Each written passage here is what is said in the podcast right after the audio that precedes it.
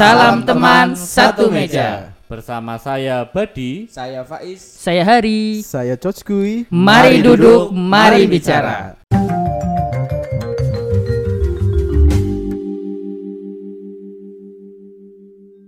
Halo, salam teman satu meja.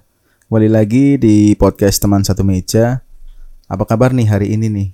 Semoga sih baik-baik saja ya buat teman-teman ya. Baik. Kalau untuk saya sih ya, aduh Jan, ini lagi pusing nih saya nih. Kenapa lur? Pusing. Ini kok, saya lagi ditagi-tagi sama debt collector pinjaman online nih kayaknya nih. Kue nyelang duit apa? Duit pira? Bukan saya pak, tapi ini si Coko. Jadi itu ada orang nelfon saya nih. Katanya tuh saya kayak kerabat dekatnya, suruh nagihin, suruh bilangin ke Joko suruh bayar pinjaman online gitu pak. Jadi ya Kau pinjol, gue apa pinjol? pinjol pak, Oh, pusing nggak pak tiap lagi tidur enak-enak nih, ter tak angkat, sana marah-marah gitu. Kamu saudaranya si Joko ya? Ah, si Joko bilangin tuh si Joko eh, suruh bayar nih tagihannya gini gini gini gini gini gini. Waduh, katanya sih pinjam 20 juta tuh Pak. Pusing gak tuh Pak dan saya saya nggak tahu apa-apa Pak. Gitu. saya hubungin Joko katanya Joko nggak pinjam apa-apa katanya. Nah di sini kan saya bingung Pak gitu. Oh. Pinjaman online apa sih? Ih saya juga nggak tahu Pak gitu. Saya tadi, apa lagi tidur enak-enak tahu-tahu diteleponin gitu tuh di WhatsApp sama nomor-nomor juga nomor-nomor baru tuh nggak tahu saya juga nggak kenal. Isinya ya gitu katanya suruh bilangin si Joko suruh bayar angsuran gitu katanya belum bayar angsuran berapa bulan tiga bulan gitu. Iya, emang sih. meresahkan banget ya pinjaman-pinjaman sumpah, Pak. dari online. Padahal saya juga saya nggak minjam nggak apa malah jadi kena ini imbasnya. Yaitu pinjaman online yang banyak orang belum tahu eh apa namanya? Itu sangat berisiko. Jadi pinjaman online itu kan pinjaman yang eh apa namanya? berdasarkan financial technology ya, fintech ya. Fintech itu ya kayak inovasi di bidang industri jasa keuangan yang dimanfaat yang memanfaatkan teknologi yaitu fintech. Nah, pinjol ini ya pinjaman eh, dengan adanya teknologi eh, memudahkan kita untuk eh, meminjam uang tanpa harus ketemu langsung, tanpa harus berkas-berkas. Bahkan pinjol itu bisa apa namanya? bisa eh, bunganya itu gede banget, bisa sampai 0,8% per hari, bahkan kalau dihitung-hitung per bulan ada yang sampai 24% per bulan. Itu luar biasa, gede banget. Pada nggak pada nggak ngerti kenapa sih ya pinjaman online itu bisa bisa bunganya gede banget kayak gitu. Nah saya juga nggak tahu Pak. Saya nggak pernah ikut-ikutan masalah pinjol-pinjol gitu Pak. Nah. Bahaya gue lur. Ya Pinjol lur. pusing pak kalau saya tahu saya sih kalau namanya utang bank ya sepusing-pusing saya yang ngubetna BPKB di bank nyekolahkan ya nyekolahkan Oh. Nyekolahkan, nyekolahkan. ben, ben motornya pinter loh pak Cepet-cepet. Iya. ya itulah maksudnya tahu saya sih kalau utang utang duit atau apa ya paling ke bank atau ke koperasi lah yang dekat-dekat dari kita gitu kalau pinjol-pinjol saya malah baru tahu ini pak nggak Iya. tahu nih Kenapa ya Lur ya? Kok bisa mahal gitu ya Lur ya? Iya berarti kalau lebih mahal dari apa bank biasanya itu atau bank negara ya ibarat dalam hal ini.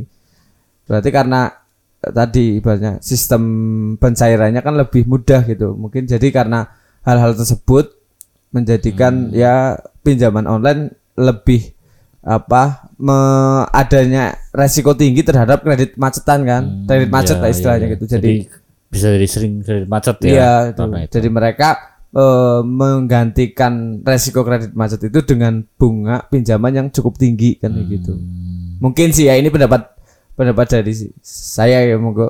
Iya iya iya. iya. Apalagi dengan cara daftarnya pun kayaknya gampang ya, Nah, hanya itu. butuh KTP toh. oh, ya kan? cuma butuh KTP pak Iya, katanya gitu. Katanya cuma foto KTP. Makanya kita harus Oh. hati-hati nih kalau punya data kayak KTP, jangan sampai difoto atau buku tabungan halaman depan. Jangan suka difoto sembarangan, dikirim ke orang sembarangan. Itu bahaya, bisa Hmm. dimanfaatin kan. Jadi ibaratnya nggak semua orang yang kita percaya 100% bisa menjaga, Menjaga privasi data, kita kan. iya, benar. Ibaratnya karena kedekatan kita bisa jadi kita dimanfaatkan untuk eh, hal-hal yang kayak gini kan, merugikan kan nantinya jadi. Mm-mm. Padahal mungkin kita nggak mm, apa meminjam ke pinjaman online tersebut, tapi karena data kita sudah di share sama orang tersebut bisa dijadikan untuk kayak semacam data pribadi yang dibutuhkan gitu kan. Tapi apa sih ya Pak untungnya pinjaman-pinjaman online gitu sih ya? Ya, jelas cepet ya.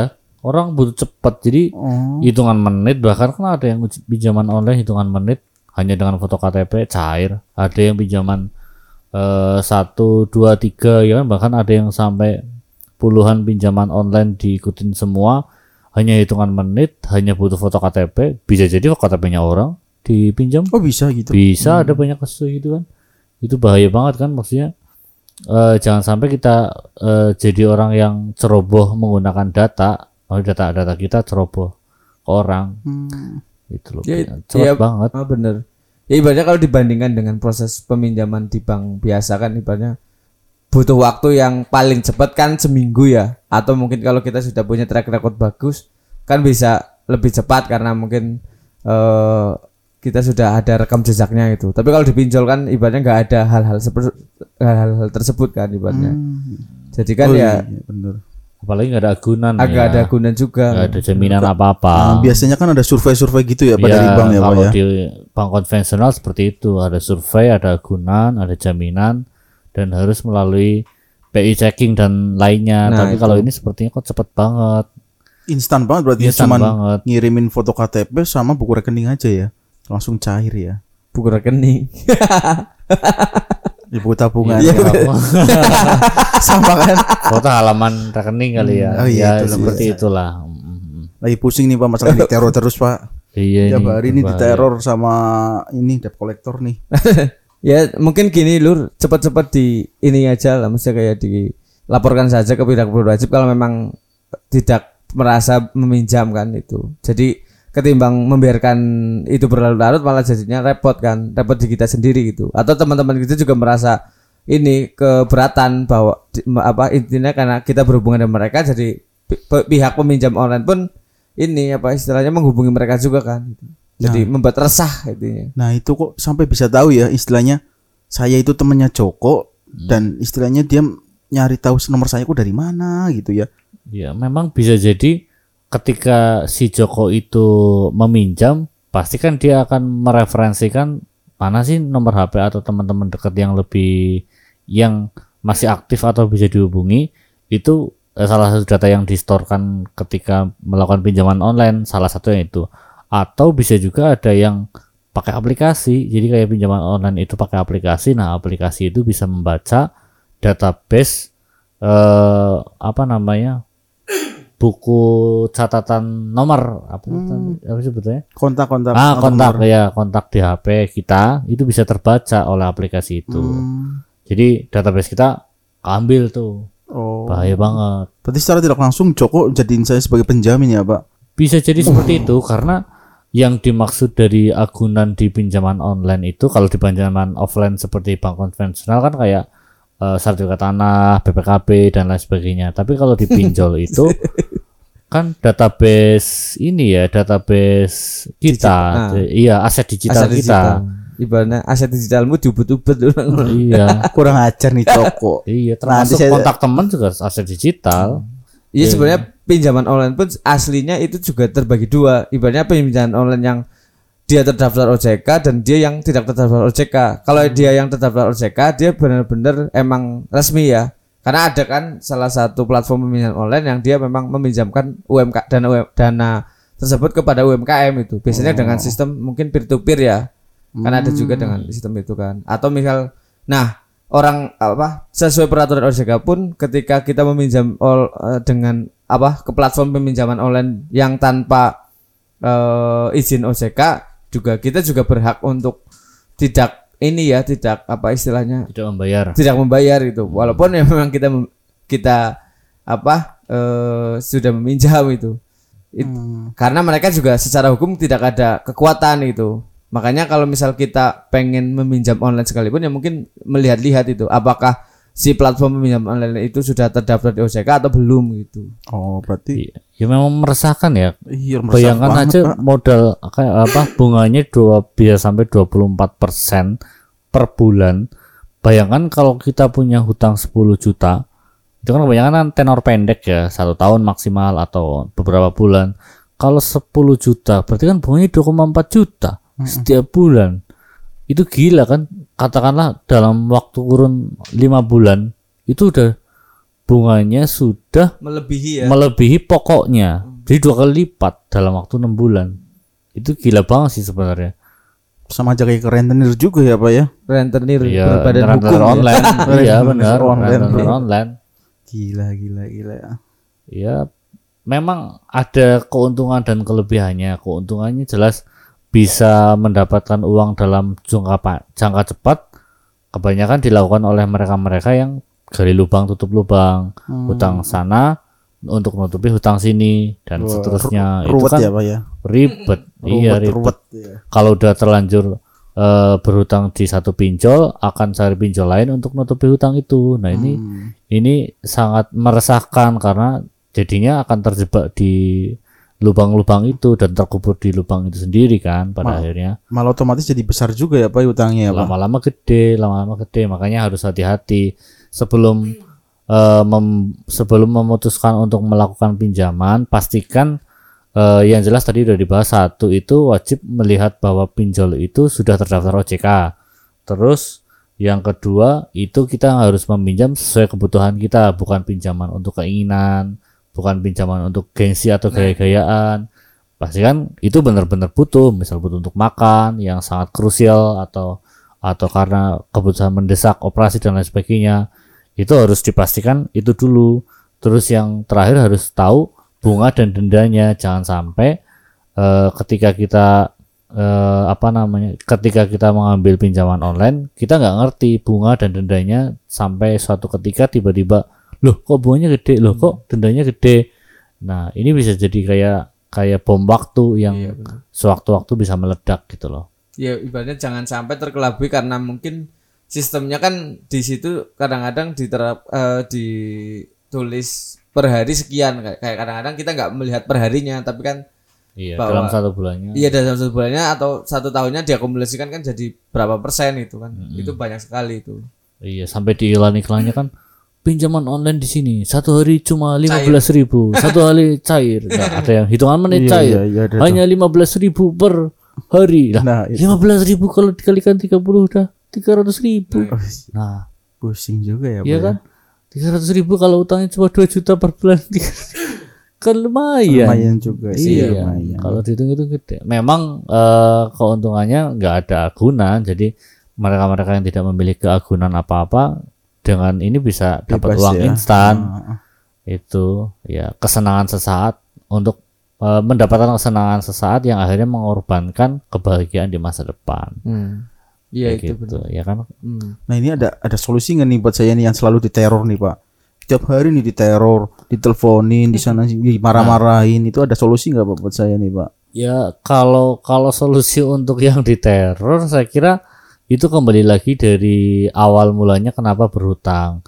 Yang harus dicermati ini ini beneran si Joko utang atau Nah, atau sebenarnya datanya dia dipakai. Karena kemarin eh, saya juga ada salah seorang teman yang dia ini kisah nyata. Jadi dia itu eh, tiba-tiba dikejar oleh debt collector. Padahal dia sama sekali merasa tidak pernah berhutang sama sekali. Eh, pokoknya ternyata salah satu akun digunakan di salah satu platform jual beli dipakai untuk beli barang eh, voucher game waktu itu. Kalau nggak salah jumlahnya sampai 17 juta. Luar biasa 17 Luar juta. biasa. sampai dia dikejar-kejar. Sampai dia dikejar-kejar eh, dia sudah lapor ke salah satu ke, ke tempat itu. Ini pinjol yang salah satu yang termasuk gede termasuk salah satu terbesar di Indonesia. Dikejar-kejar dia udah ngomong saya nggak pernah pinjam saya nggak pernah pinjam. Lah ini OTP-nya ke nomor kamu kok nomornya masih aktif? Masih. Ini KTP-mu KTP-mu benar? Iya benar. Lah kok bisa eh, nggak minjem? Lah saya nggak tahu. Itu eh, akun saya dipakai oleh orang lain. Lah siapa yang pakai? Saya nggak tahu. Ini ini. Ya itu kan data kamu. Pokoknya kita nggak mau tahu. Datamu ya tanggung jawabmu. Kita hanya menjalankan tugas. Lah terus gimana? Dia lapor ke polisi nggak ada tanggapan. Dia lapor ke macam-macam belum ada tanggapan. Hingga akhirnya yang miris terjadi dia kebetulan masih cukup muda ya eh, ya ibarat baru lulus baru lulus SMA lah ya baru lulus SMA kerja di salah satu toko salah satu toko eh, di kota dan akhirnya dia nekat untuk ngambil di toko buat nutupin utang itu Sampai segitunya ya. sampai ya? segitunya gitu loh sampai panik gitu loh karena diancam macam-macam teman-temannya diancam orang tuanya diancam ya panik kan. Orang-orang orang panik akhirnya tidak berpikir panjang akhirnya ambil di tokonya terus kabur. Hilang. Itu temannya teman eh, temannya teman temanku yang pernah cerita seperti itu. Saya nggak tahu ini telusurnya gimana gimana. Yang jelas eh, efek samping dari pinjol ini cukup meresahkan apalagi untuk mereka-mereka yang ceroboh menggunakan datanya menggunakan OTP-nya jadi kayak ada nomor HP ada SMS OTP atau WA OTP kita tanpa sadar atau kita sadar ngeklik tapi data kita malah, Malah diambil masuk ya, Pak. di, Hmm. disalahgunakan jadi bisa juga salah satunya dipakai untuk pinjol Hmm. itu bahaya banget Iya itu benar. Ya itu mesti jangan sampai niat kita untuk menyelesaikan satu masalah mungkin dalam sisi keuangan eh, malah jadikan kita terjebak di sistem itu masa kayak gali lubang tutup lubang kan ibaratnya seperti itu. Yang yang yang mungkin harus kita tanamkan dari awal ya menghindari hal-hal kayak gitu ya. Ibaratnya itu kan mungkin karena salah satunya kita eh kurang apa eh mengadap apa kurang dalam mengatur keuangan kan mungkin. Iya kan bisa karena kayak gitu kan itu. Mungkin itu salah satu penyebab dasar kita nantinya men- meminjam kan gitu. Bisa karena hal-hal seperti itu sih. harus mikir seribu kali sebelum meminjam nah itu. dan harus tahu risikonya apa yang terjadi di depan jangan sampai hanya karena kesenangan sesaat ini jadi merelakan kebahagiaan masa depan Betul, Iya. betul, betul. itu penting banget ya kalau terpaksanya meminjam pun ya itu kita pilih-pilih platform ya maksudnya nggak nggak asal-asalan gitu atau Harus daftar OJK dan Iya, itu. semacamnya kan. atau ya benar-benar ke bank-bank yang memang sudah terpercaya gitu kalau misal terpaksanya gitu hal-hal seperti itu yang memang harus di ini dari awal Tapi yang sangat berbahaya itu yang itu ya Pak, yang kita nggak pernah minjem kok tahu-taunya kita terdaftar Iya, di pinjaman itu. online. Iya, Ya, mungkin gara-gara ada link masuk di WA atau di kita lagi searching di internet ya. iya Berarti model-model itu kayak phishing juga ya. Iya itu bisa disebut dengan phishing juga. Kalau dulu kan phishing itu ketika kayak internet banking atau mobile banking ketika diklik eh, bisa masuk ke aplikasi mobile bankingnya lalu kita diminta untuk masukkan user ID dan password itu sampai user ID dan passwordnya bisa kelacak. Nah ini berbeda. Ini kayak ya sama eh, masuk ke aplikasi tertentu yang akhirnya mengaccept bahwa data kita boleh digunakan mereka dan bahkan kita sampai cerobohnya kadang eh, mengirim data foto KTP dan lain seterusnya. Saya pernah nih eh, kisah nyata kayak ibu saya itu pernah ngirim foto KTP dan foto selfie ke orang yang nggak dikenal dan di situ eh, itu nggak sengaja pas waktu nanya ini bener nggak dapat hadiah. Jadi kayak SMS WA dapat hadiah eh, berapa puluh juta nih dari program bank ini ini ini ini ini dapat hadiah. Ya namanya orang di kampung kan nggak tahu ya. Akhirnya oh iya beneran pak beneran. Iya beneran beneran. Ya, Teleponin, seneng iya. ya. Yaudah tolong kirim KTP sama ini apa foto selfie pegang KTP ya dikirim beneran dikirim. Nah ini ya saya nggak tahu untuk ke depannya ini akan terjadi seperti apa. Tapi yang jelas eh, orang-orang seperti ini yang sengaja mencari celah untuk Celah, mendapatkan data seperti itu banyak sekali caranya. Makanya eh, kita diri sendiri dan lingkungan kita orang-orang terdekat kita mulai diberikan wawasan dan awareness agar tidak kejebak seperti itu. Terulang kembali ini ini ke- kejadian nyata di ibu saya seperti itu sampai ngirim KTP ya habis itu langsung langsung ini jangan diulang lagi ngirim KTP soalnya sangat berbahaya karena data kita bisa disalahgunakan Iya. Ya berarti dalam hal ini peran dari otoritas terkait dalam mungkin otoritas jasa keuangan itu penting ya dalam mengedukasi masyarakat ya ibaratnya. Enggak enggak kadang-kadang kalau misal masyarakat dibiarkan untuk mereka mandiri mencari informasi kan eh, bisa saja keliru atau mungkin juga kadang-kadang kan malas paling enggak ketika dari pihak terkait otoritas jasa keuangan pemerintah atau ya masyarakat sendiri lebih apa tahu tentang informasi ini kan nantinya ak- akan menjadi langkah preventif ibaratnya untuk terhindar dari hal-hal yang kurang produktif seperti ini kan ibaratnya gitu.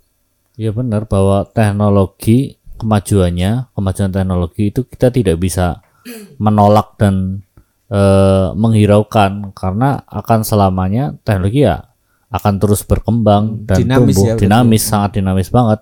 Jadi yang harus kita lakukan adalah segera menyesuaikan diri dan memahami apa yang terjadi. Jangan sampai karena kita tidak mengetahui eh, perubahan dan perkembangan teknologi ini, jadi kita sangat merasa dirugikan. Berarti ya intinya ya apa? Hati-hati ya dalam Hati-hati, istilahnya hati. menggunakan data pribadi ataupun dalam memilih eh, platform-platform buat pinjaman-pinjaman seperti itu ya, Pak ya. Benar. Tadi tambahan buat si Joko kalau memang dia merasa tidak pernah meminjam atau merasa resah atau apa, ya udah langsung hubungi aja eh bisa hubungi OJK. Itu ini ini saya lihat di situsnya OJK bisa OJK 157 atau di emailnya konsumen at ojk.go.id atau ke OJK juga bekerjasama sama asosiasi namanya Asosiasi Fintech Pendanaan Bersama Indonesia atau AFPI yang bisa dihubungi ke call center 150 505 atau emailnya ke at pengaduan eh sorry ke emailnya pengaduan at afpi.or.id gitu Iya benar. Berarti nanti saya harus ketemu sama Joko dulu nih ya. iya nih harus kasih tahu kalau memang dia nggak Iya. pernah itu harus harus lapor biar dibantu penanganan kan Ini juga Joko nih belum jelas nih. Saya kemarin WA juga kayaknya mungkin sih dia juga resah juga ya di Takut ya mungkin ya. mungkin. mungkin lagi hubungi. sumur kayaknya Ya, ya itu maksudnya terus tambahan juga misal kalau memang cara yang secara administrasi hal yang tadi atau apa eh, ke OJK terus kemudian ke pihak berwajib kurang direspon baik ya mungkin bisa mengandalkan kuatan netizen itu. Ibaratnya eh, dengan menja apa campaign bersama orang-orang banyak agar orang-orang itu tahu bahwa emang ada resiko ter, apa kayak gini ketika kasus tersebut viral kan otomatis banyak yang perhatian. Nah, dari situ mungkin bisa diselesaikan dengan baik gitu. Seperti kasus-kasus yang lain-lain kan bisa kayak gitu. Ya, mungkin itu cara-cara ini sih ketika cara mediasi dilakukan belum bisa ya udah menggunakan cara kekuatan netizen itu.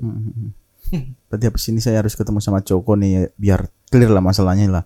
saya juga resah lur tiap malam tiap resah Jam. dan gelisah diteleponin terus nih parah banget nih ya mungkin buat teman-teman hati-hati lah ya buat eh memilih platform-platform pinjaman. online. Sama anak- kalau ada orang yang istilahnya kita nggak tahu nih asal usulnya terus minta data pribadi kita foto KTP sama selfie atau eh, foto buku rekening ya. Itu hati- harus hati-hati tuh. Sa- siapa tahu ya data-data kita digunakan salah gunakan ya. Iya benar. Nah, ya istilahnya kita harus cerdas lah ya, cerdas dalam hal-hal seperti ini. Ya mungkin kita nggak tahu yang kayak semisal ada link dari WA nih, masuk, klik ini ini ini untuk mendapatkan hadiah kan sering tuh kayak gitu tuh. Diklik malah jatuhnya malah nanti bisa jadi phishing atau bisa jadi malah WA kita ke hack ya. Iya. Sering-sering tuh WA kita ke hack. Terus ke apa? Telepon ke teman-teman yang ada di kontak kita mau pinjam uang gitu. Teman saya juga ada yang gitu tuh yang model-model gitu Iya. tuh. Kena gitu. Kecil lah ya. Joko nih masalah utamanya di Joko nih harus ketemu nih. Wis lu temunya Joko Disit lur. Ya udah paling untuk episode kali ini mungkin cukup sekian ya untuk masalah pinjaman online. Jadi ya buat teman-teman lebih hati-hati lagi dalam memilih platform terus ya intinya jangan seperti kasus Joko inilah. Saya juga nggak tahu nih dia pinjam apa gitu, nggak tahu juga malah saya jadi korban gitu. Jadi ya banyak resikonya lah kalau kita me- apalah melakukan pinjaman secara online yang terhadap platform-platform yang istilahnya belum terdaftar di OJK ya yang nggak resmi ya. Jadi salah satunya ya kayak saya ini yang jadi korban gitu. Oh, diteror sama debt collector dari pinjaman online. Ya seperti itulah pokoknya intinya ya buat teman-teman tetap jaga keadaan apa kondisi jangan sampai terpuruk ya gara-gara pinjaman online. Pokoknya tetap stay tune di eh, podcast teman satu meja. Jangan lupa follow IG kita di at teman underscore satu meja. Sampai kejumpa di next episode. Terima kasih. Salam teman satu meja.